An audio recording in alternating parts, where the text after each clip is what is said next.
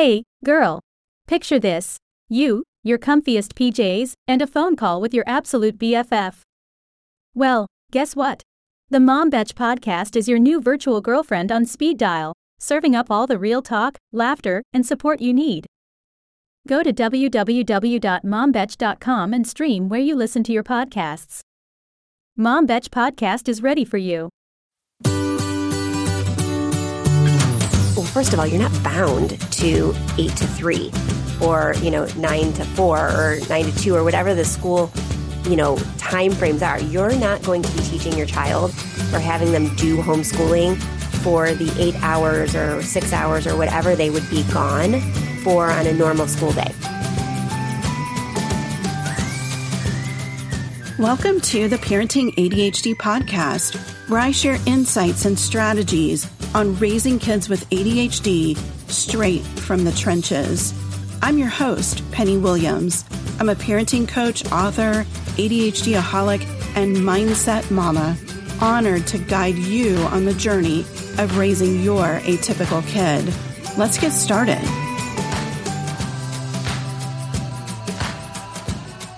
Welcome back to the Parenting ADHD podcast. I'm excited today to be talking to Colleen Kessler of Raising Lifelong Learners, a big homeschool advocate and also an expert in twice exceptionality and gifted. And we're going to talk a lot about schooling at home and homeschooling. You know, schooling at home, of course, is where we all are right now, or many of us. And homeschooling, I think, is, has always been a topic of interest for special needs families, but even more so now. Um, if you're going to do it school at home, I see a lot of families saying, well, then I'm going to homeschool. I'm going to choose how I do it. So really excited to have this conversation and share it with all of you. Will you introduce yourself for everyone, Colleen? Yeah, absolutely. Thank you for having me. I'm excited about this.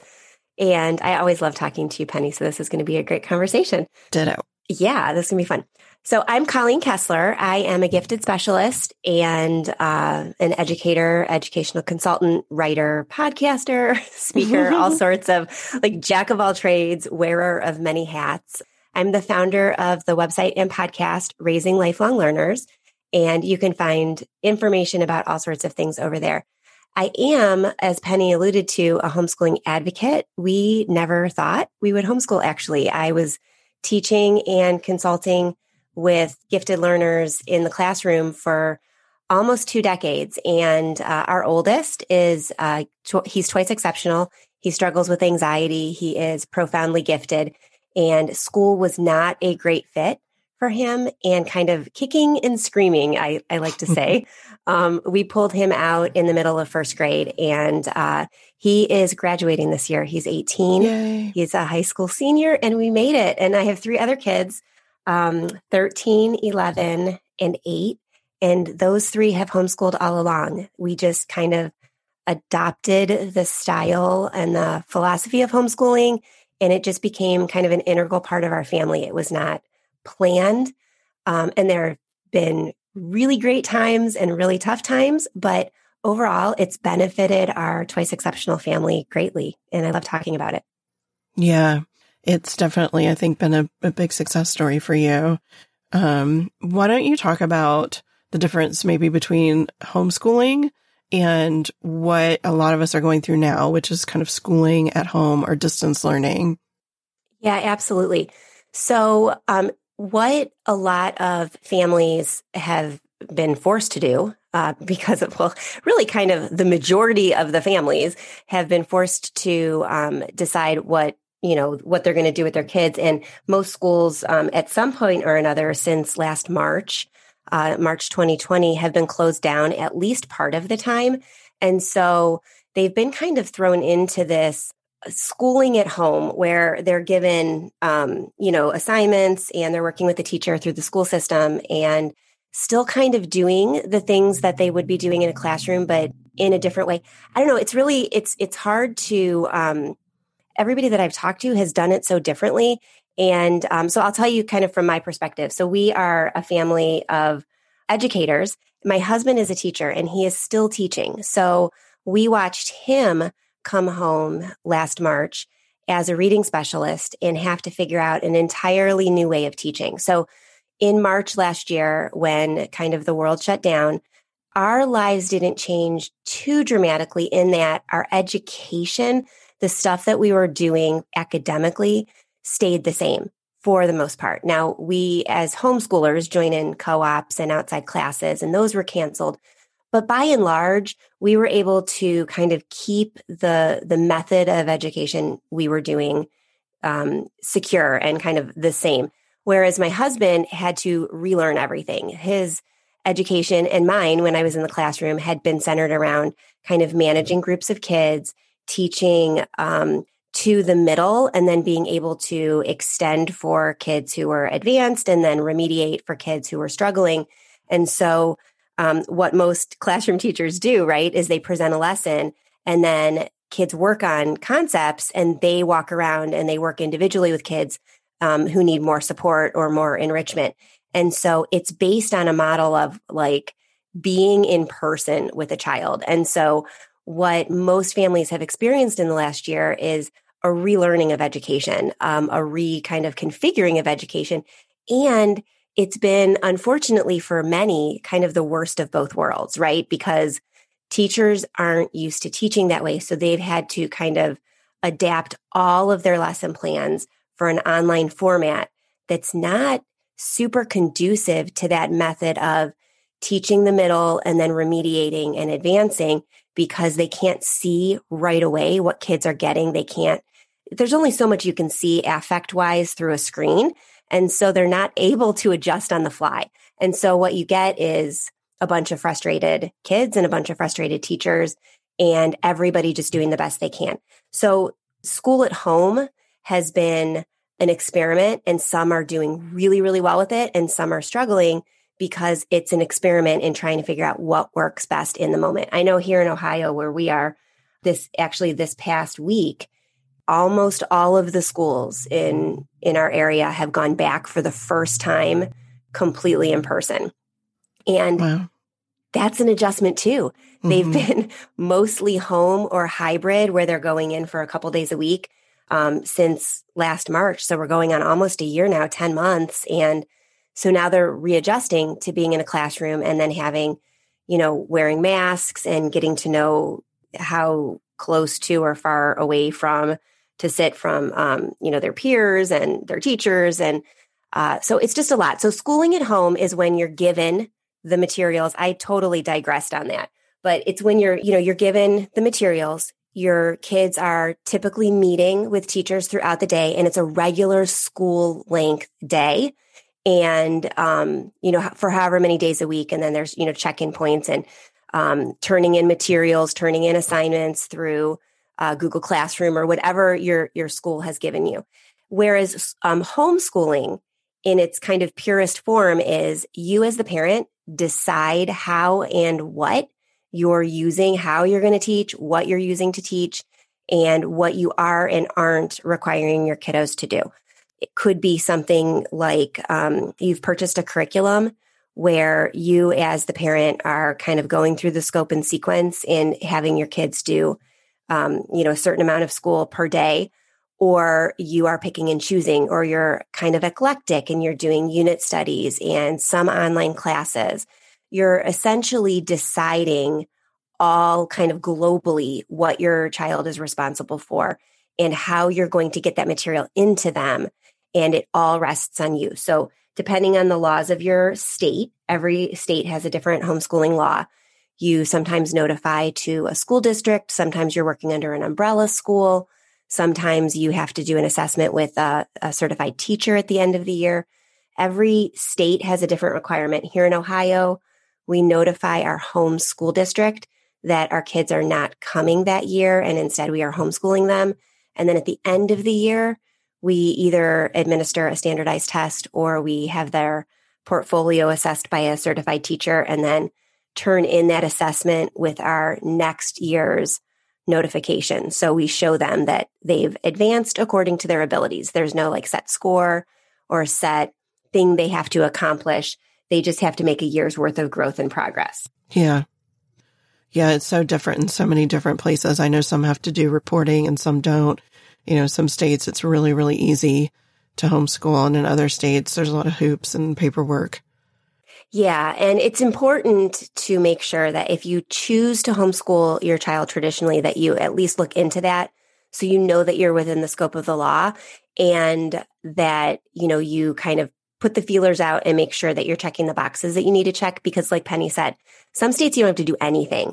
And while it seems like that's a lot in Ohio, it's really not. It's one um, form in the beginning of the year, one form at the end of the year. And at least, you know, then our kids are being accounted for. So uh, make sure that if you choose to homeschool, that you're just following the law of your state and maybe reaching out to organizations. A really easy way to do that is go on Facebook and just search like homeschooling Ohio or homeschooling Texas or wherever it is, because there will be groups that pop up and you can at least join those groups initially and ask questions. It doesn't matter if they're your people or not. At least you can get some questions answered by homeschoolers in your area. And then you can decide if you want to meet up with them, if you want to like join in the group or whatever.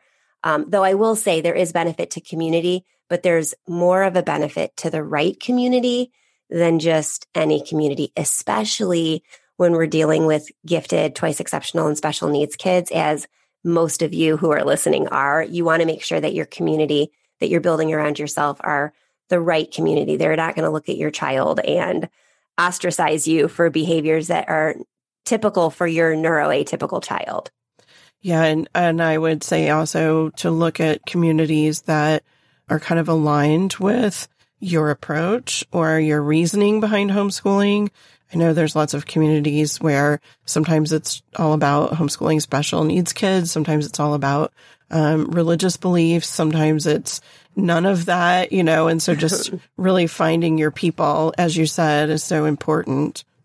Yeah. And I think that that gets more challenging for us who are raising neuroatypical kids because it's not like if you're if you're joining a group maybe that you found through your local library chances are it's going to be a pretty general group. Or like penny said a religious group or um, a group that adheres to a specific curriculum style where when you're raising someone who doesn't fit inside the box they're not necessarily going to be able to you know fit in that box either. Just because you know if they're not fitting in, in in a school system they're likely not going to fit in in a general community anyway.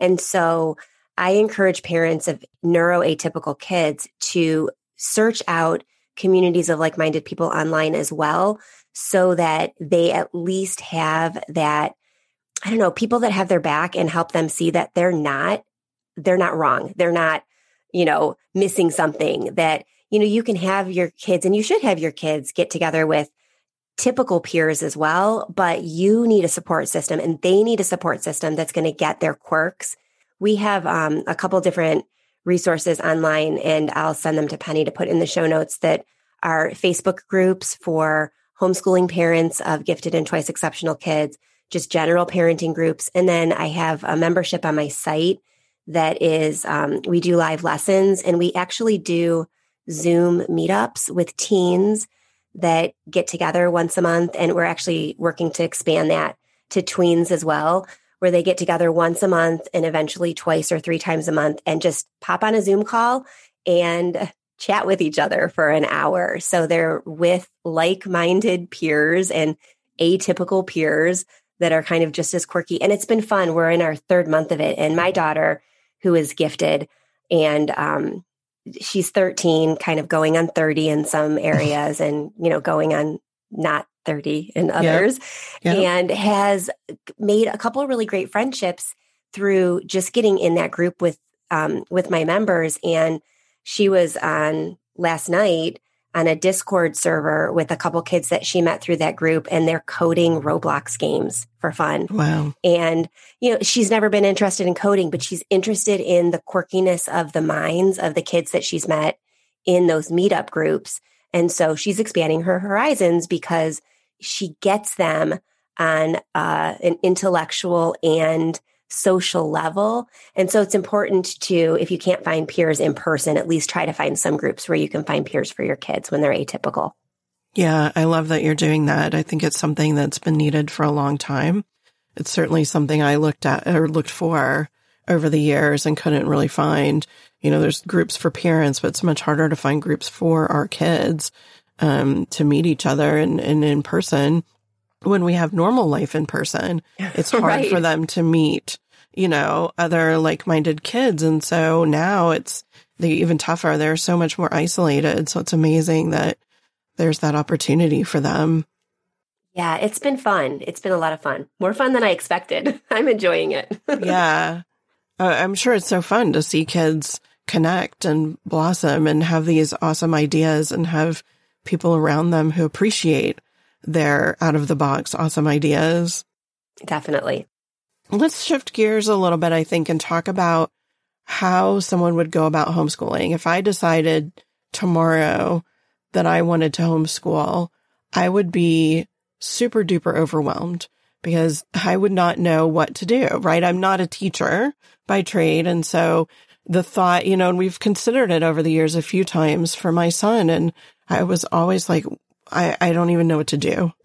I don't know where to start. I don't know what curriculum, you know, it's just so much. So if you figure out your state rules and laws and you know what you need to do in order to homeschool your child, now what do you do in order to figure out the day to day of what you're going to teach and how you're going to teach it? hmm That's such a good question. And I love that you brought up to that whole doubt that flashes through your mind. I'm not a Mhm. teacher because everybody thinks that and everybody says that. I, I can't tell you how many people have said to me, well, of course you could homeschool. You're a teacher.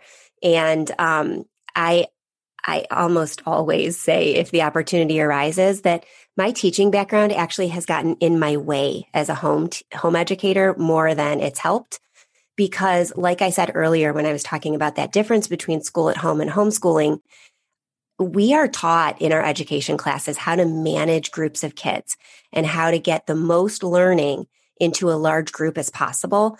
And when you're at home and you're dealing one on one or one on four, like I am, and you've got different personalities, different ages, different levels of academics, and the baggage that comes along with being mom Yeah. and having laundry to do and meals to plan and dishes to get done and kids who are home all the time so they're eating all the time and leaving dishes in the sink when you just cleared the sink and all of that other stuff you know my teaching doesn't come into play there in fact when i start to be more like checkboxy and assignment you know notebook based my kids start to rebel a little bit more it's it's Yeah. not as it's not as easy to do that kind of classroom checks and balances at home because all that other stuff is there. So you need to approach it more as a lifestyle and less as a classroom teacher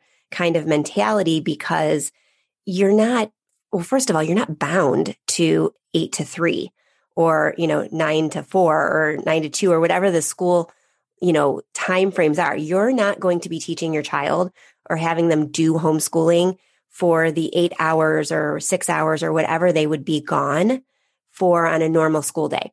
Because number Yeah. one, it takes way less time. One on one or one on four takes way less time than one on 30.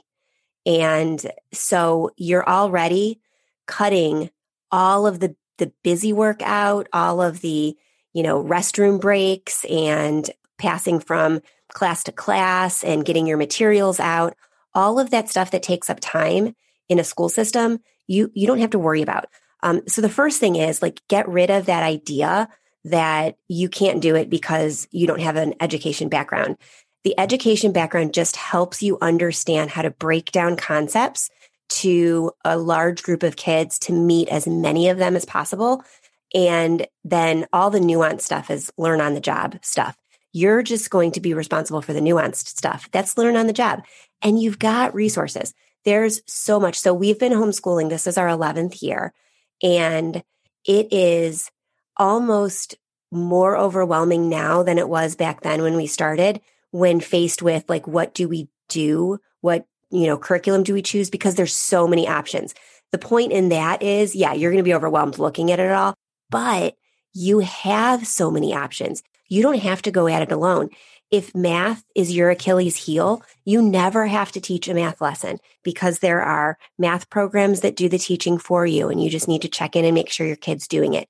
There are live classes. My oldest, um, he's not doing it this year, but when he did um, algebra 2, trig, uh, pre-calc, and geometry in a different order than I just rattled those off.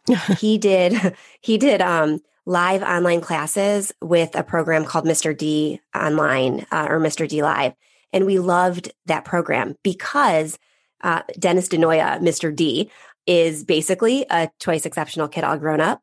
And so he teaches in a quirky way, which my quirky kid loved. And I am not a higher math person. I have to farm that out. So it was either like have a teacher work with him one on one, give him, you know, a, a, program where he's got to figure it out. And if he reaches a, a stumbling block, dad's going to have to help or get one of the high school teachers in his district to help or find something that teaches him. And so this program was perfect because he met once a week online with, with a class of kids, got the assignments for the week, and there was an online live help desk kind of situation uh, once or twice a week every week. So I don't have to teach upper level math and I never will. And so you don't either if that's the the part that that is a stumbling block for you. Same thing with English, writing, language arts, any of the subjects. There are live online in person at the science museums or whatever. There are classes you can find to teach the stuff you don't feel equipped to teach.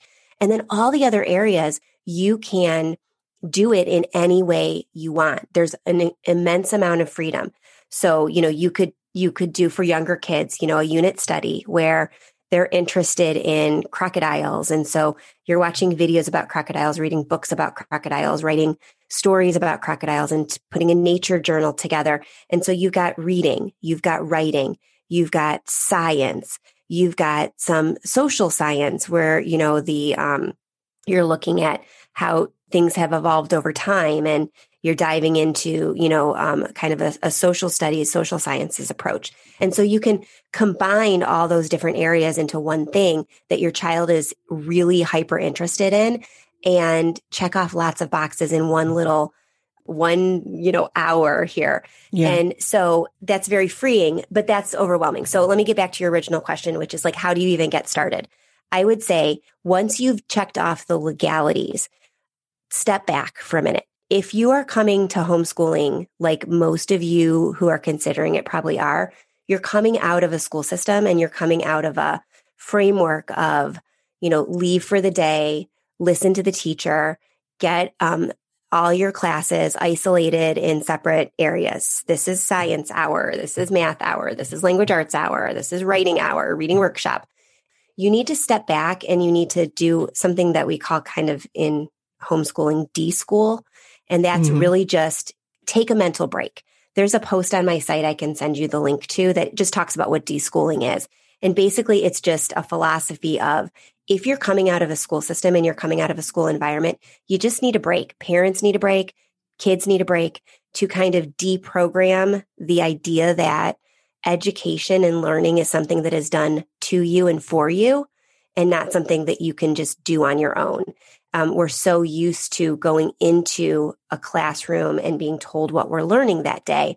And when you're at home, you now have the uh, responsibility and privilege of deciding what you're going to learn that day. And that go, that's true for kids as well in a homeschooling setting. My kids, my kids have a say in what they're learning. And so if you take a break and watch some document, I'm, I'm not saying like deschooling is not about like, unschool, like not learn anything right. or whatever, you know, that idea that we're not schooling at all. When you're deschooling, you can watch documentaries, you can read books, you can go to the science center if it's open or the zoo if it's open, or go for a nature walk, you know, at the national park that's near you. And you're just doing education in a different way that's not checking boxes and, and doing a workbook and reevaluate. Have conversations with your kids. You know, what do you want to learn about this year? Let's see if we can just finish off this year by learning the one thing you've always wanted to learn. Is it coding? Cool. Let's go get a couple books from the library, or if the libraries aren't open, buy a bunch on Amazon or wherever and get some books on coding and see if we can just mess around with the stuff that we have at home. And if by the end of this school year, you can code a game that works. Let's see if we can find some online classes about coding. You know, your child's going to be reading, they're going to be doing math through coding, they're going to be doing um, some interaction if you find a, a class on Skillshare or OutSchool or Udemy or wherever. And so you have the opportunity to just step back, do one thing really well that your kid's going to love and see if you can kind of work in some books or some writing or some conversations. And then as you look to do it for next year or full time, then you start looking around the different blogs that are available, the different curriculum resources. There are um, homeschooling conventions and conferences all over. I don't know what 2021 is going to bring. As of right now, I'm slated to speak at eight in person events, but we all know how that can change yeah. in a blink. So I don't know if those in person events are going to happen or if they're going to be online. But regardless, there's going to be opportunities for you to jump in online and ask questions. Go to Facebook groups, ask questions about what you use with your kiddo who thinks like this. And then look at the websites and don't do everything. Do one thing. And then once you've got that down, do another. The best thing about homeschooling is that it takes a fraction of the time that regular schooling does. So if you just do whatever your one kind of non-negotiable subject that makes you feel like you're successful and you you do that and you get a curriculum for that and you do that well. For me that's math. If my kids do a little bit of math every day, I feel like okay, they can like negotiate a mortgage someday. Right. Um, and everything else is gravy, right? And so mm-hmm. you do mm-hmm. the one thing really well and you add a curriculum for that. And then later you say, okay, well, they need a little bit more help writing. So um, I'm going to go find a writing curriculum. And then we're going to do all their science and social studies and and reading through just reading books about things they're interested in. And then you just add something small every every couple weeks and be okay with that because it's a much slower pace and ask questions of people who are doing it. Go in my Facebook groups and ask me. That's what I'm there for. Ask other parents in those groups and you can kind of pace yourself. Yeah. I love that you brought up deschooling for one thing, because oftentimes when, when families like ours pull their kids out of a school environment already, everybody needs some time to heal from that experience. Yes. You know, we don't normally pull our kids out of school when everything was going great. So we do need that time for our kids to heal, for us to heal, to figure out what's next, to de-stress. Um, so I love that you brought that up. The other thing I was thinking about as you were talking is integrating the different subjects. Like daily life is education. If you yes. bake cookies with your kids and you double the recipe or something, now you're doing math. You can talk about the science behind the way it bakes, right? You can really pull so much education out of everyday life with kids. And, you know, it can be so much more natural, I think, than saying, okay, we're going to do, like you said, we're going to do this system of education at home just like it was at school. It doesn't have to be like that at all. It can be very flexible. My kids went to a charter school for a couple of years when they were in elementary school and it was an art based school. And so the teachers got together and worked the um, science theme or the history theme or both into their writing and reading, their math, their um, they did a lot of theater and dance and painting. And so, you know, if they were learning about the Civil War in history, maybe that's way too complex for elementary kids, but that's what came to mind. You know, uh-huh. they might be creating a play about it or, you know, writing stories and reading material. And it was very integrated together, but all around the idea that art was at the basis of it. So they, they would be in separate classes. They would have reading hour, then they would have history hour, right? But they were pulling all of the other stuff into each one of those as well. And it was a really effective thing for my daughter. She really loved it um, because she's so creative and artistic. And so, you know, even taking an interest like that, where, where does your child's strengths lie? And building everything in around it, I think is a really good way to be successful at homeschooling. Absolutely. And that point you mentioned at the end there, taking your daughter's strengths and taking any of our kids' strengths, there's significant research that bears out that if we focus on our kids' strengths, their deficits will naturally improve. Mm-hmm. And I mean, the research is there in education, but the time and the resources aren't. So our teachers aren't able in a classroom to focus on kids' strengths because they have to remediate for those deficits so they can pass the test or the arbitrary benchmark. Mm-hmm. And when we homeschool our kids, we don't have those benchmarks. We don't have those tests at the end of every unit. I mean, if you buy a curriculum that has a test at the end of every unit, you don't have to use it as right. a homeschooler. And so we can look at our kids and we can see, you know, their strengths are in, you know, making valid arguments and upholding their their um, position. And so instead of having them take the unit test or write the paper, they can sit down over coffee with us and talk about what they learned and prove their you know conclusion using points and data from inside the t- history text that they've read and they'll retain it way more than they would have had they had had they been forced to write a paper when they struggle with dysgraphia and so that said the research shows that they are then able because they're so confident yeah. in their abilities to understand and retain that they're they're more likely to take risks when it comes to writing the next paper they have to and and bringing it in or using tools because they're empowered to use tools. My um young my youngest daughter so my second youngest child is 11 and she has dyslexia. And i bought gosh years ago i think she was like 8 our first echo dot and it was really so i could have them playing audiobooks you know at night and I started catching her doing her schoolwork by the dot and I wasn't sure what she was doing. Well, here she was asking Alexa to spell things for her.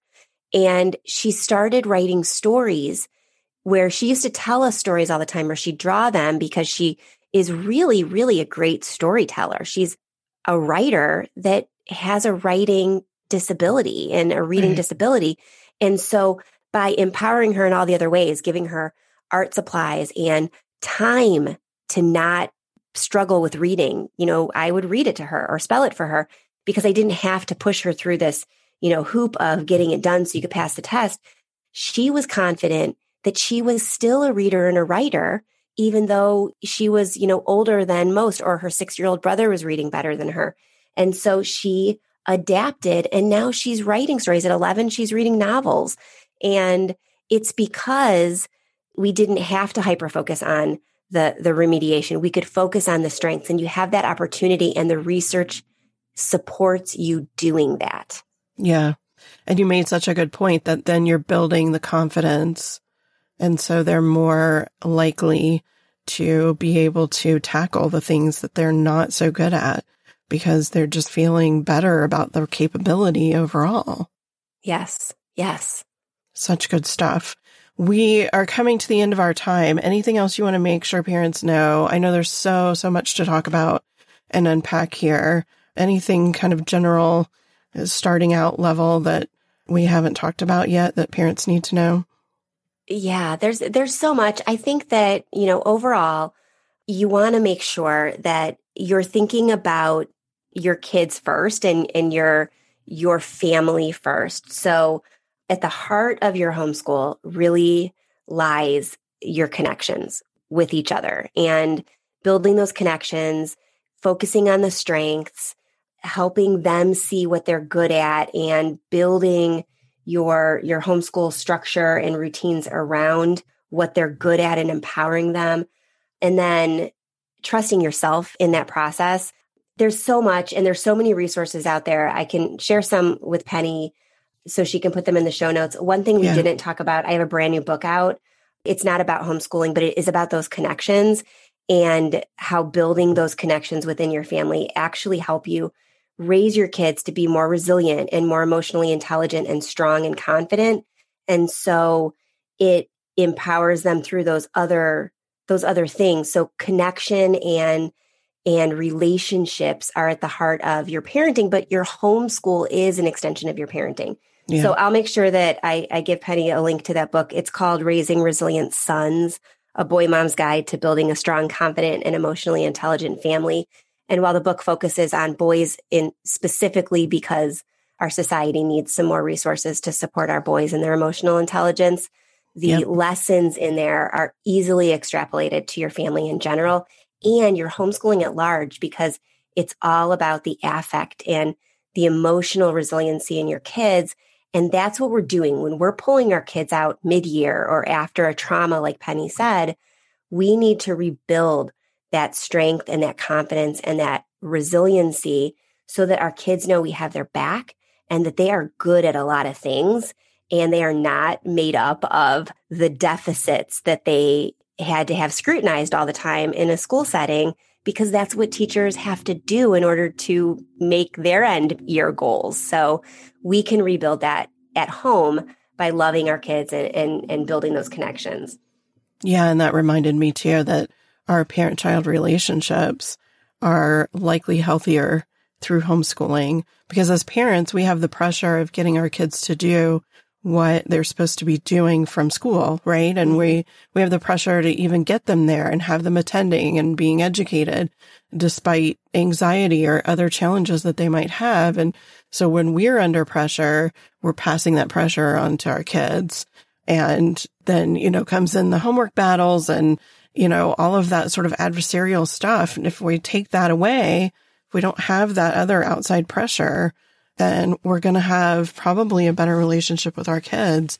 You know, if that's the world we live in with our kids in school, you know, some kids do great in school, even with mm-hmm. special needs. And that's not an issue. But for those that it is, where it's really feeling like it's deteriorating your relationship with your child, it might be time to step back and say, I need to take this other entity out of the equation. Let's just bring it home and do it at home. Yes, absolutely. Absolutely. Like you said, parent child relationships are able to be strengthened so much more because that outside thing that's hanging over all of you is eliminated. Yeah, there's other issues. Uh, homeschooling's not sunshine and roses all the time because it's parenting and parenting yeah. is tough. Um, and it's okay. Yeah, exactly. It's, it's okay to know that it's not going to be perfect and you need to take care of yourself in the midst of it all. And it's not an answer for everybody. You know, I'm here as an advocate for homeschooling because I think that it is a really, really great option for gifted, twice exceptional, and special needs kids. But you have to look at your situation and your kid. We always say that, you know, even though we've now been in it for 11 years, it's kid by kid, year by year. If at any point any of our children come to us with a compelling argument for why they need to be in a school setting, we're going to sit down as a family and we're going to look at that and we're going to consider it because things change, circumstances change, and circumstances are different for every single child and every single family. So know yourself, know your kids, and trust that. And if it doesn't work out, you know, if you, you can give it a try. And if it doesn't work out, if it's not the right fit, you can always shift again. You can always go back or, or try something different. So yeah, it can be sort of experimental as well. Yeah, you're not going to mess up your kid. You're just not. They're going to be fine. They're resilient and they're going to be able to adapt. My my daughter was saying to me the other day, she's like, I couldn't even go to high school if I wanted to. I, I wouldn't be able to to handle what's going on in the classroom. I'm I'm way behind, which is totally wrong, totally false, because she's the biggest people pleaser there is and would be able to handle anything as soon as she understood kind of the routine. And the truth is, two years. So we usually do a portfolio assessment here as one of our options in Ohio. But two years ago, I gave all my kids a standardized test just to see where they fell. And that one in particular, as a sixth grader at the time, hit the ceiling in the English language arts portion, meaning she tested past high school level. And wow. in math, she tested two years ahead even though the workbook she was using was a year behind. So she's not going to have a problem. It's this complete right. misinterpretation of what a classroom setting is like. Your kids are going to be fine. You have the opportunity to go one on one with them and get them to where they need to be. So if it doesn't work out because, you know, you guys are at each other's throats all day and you all need a break, that's okay too. It's totally fine. Yeah. And it's even fine to do it at night or, yes. you know, start school at 3 p.m. instead of ending school at 3 p.m. You know, it, it just offers so much flexibility and creativity for families who often really need that. Absolutely. We we do that here and when I'm on panels and stuff at homeschooling conventions, I'm kind of always the odd one out, which is typical as I'm raising outliers, but you know, everybody kind of not everybody, but a large portion of homeschool speakers and developers you know advocate for that kind of morning time together and you know sit around and do your group work first thing in the morning when you're fresh. And our family is not fresh first thing in the morning. And right. so my younger two get up and they play on their Chromebooks or their Kindle Fires. And we sit around. I joke that my son, my teen, uh, does his coffee and meme every every morning where he drinks his coffee and scrolls through memes and giggles to himself over on the couch and doesn't want to be talked to. We don't start our school until usually lunch or afterwards. And it's okay because they've done a lot of learning in the morning anyway. My kids were my younger kids were having roach races this morning, which is oh. Gross. Yeah, we have roaches right now because we got a bearded dragon for Christmas. Oh and no! I went into the to the family room and they had set up a maze with Magformers and were racing roaches through the maze. And so uh, they did science for the day. I'm calling it because yep. they had to so you just funny. never know in a homeschooling family what you're going to come across. right. But that's the beauty of it. Like they would never learn anything by racing roaches in a public school, probably, right? Mm-hmm. Maybe there's, you know, a few outlier teachers that would do that, but not many. And yeah, they're, they're showing you the way that they need to go by being flexible. We allow our kids to guide us as their parents to where they really need to go, where they really fit, where they can succeed. Exactly. Exactly. Thank you so much for sharing some of your time and wisdom with everybody. I super enjoy our conversations and your energy every time we get the chance to talk. Um, for everyone listening, you can get links to all of the resources that Colleen has talked about here in the show notes. And you can find those at parentingadhd and autism.com slash 116 for episode 116 with that, we'll end this episode. I'll see everyone next time.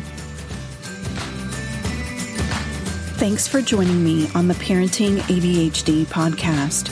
If you enjoyed this episode, please subscribe and share. And don't forget to check out my online courses, parent coaching, and mama retreats at parentingadhdandautism.com